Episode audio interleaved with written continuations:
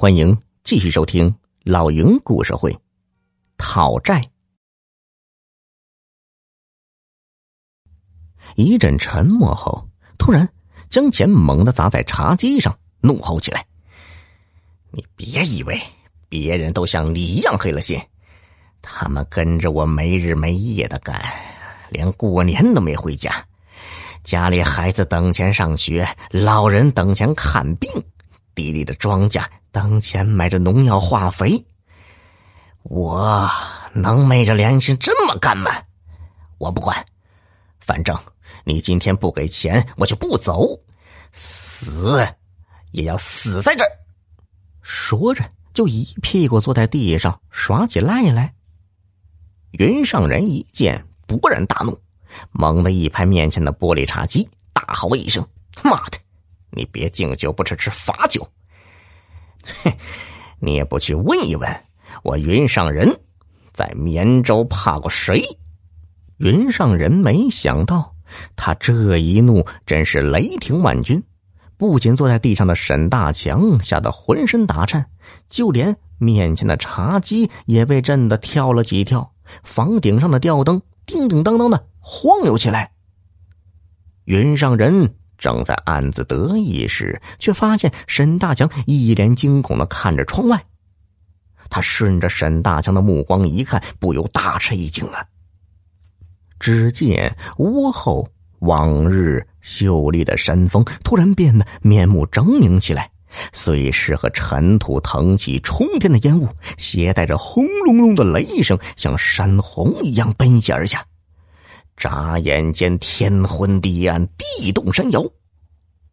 沈大强猛地从地上爬起，上前一把拉起吓傻了的云上人，怪叫一声：“快跑，快跑啊！山崩了！”两人跌跌撞撞的往楼下跑，可滚下来的山石已经将前后门堵得严严实实。他们连忙往楼上跑，想从楼顶逃生。可就在他们跑回二楼时，一块半间房子大小的巨石从山顶滚落下来，正好砸在房屋上，楼房就像纸糊的灯笼一样塌了下去。两人突然眼前一黑，就什么也不知道了。不知过了多久，沈大强在黑暗中感到浑身上下不能动弹。他还以为自己躺在自家的床上做噩梦了，便伸手用力去推旁边的老婆，却听到一个男人粗重的呻吟声。沈大强这才惊醒过来，记起自己和云上人一起遭遇山崩，被困在别墅里了。这么一想，他用力挪动了下身子，感觉下半身被。塌陷的水泥块死死的卡住了，双腿胫骨顿时传来一阵阵钻心的疼痛。沈大强惊恐的扯开喉咙，大喊起来：“救命！救命啊！救命！”不知喊了多长时间，也不知喊了多少遍，可外面除了不时传来山石滚落的轰鸣声外，一片死寂。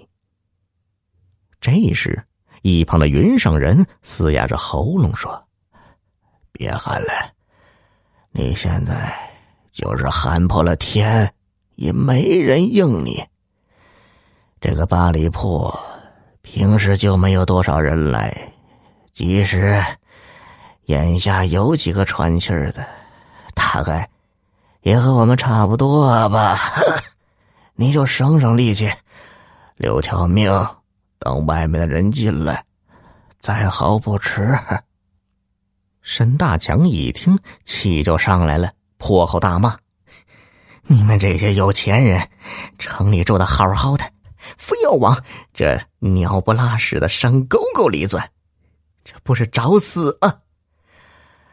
可你这该死的，别欠着人家钱呢，临死还要拉个垫背的。”沈大强从来没有这么畅快淋漓的骂过人，只骂那云上人瞠目结舌，自己也感到唇干舌燥、饥肠辘辘了。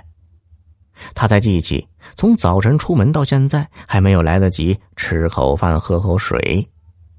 他忙伸手往怀里一摸，幸好黄布包和水壶还在，便摸出一个馒头，咬了一口，又打开水壶抿了一小口，咂巴着嘴，津津有味的吃起来。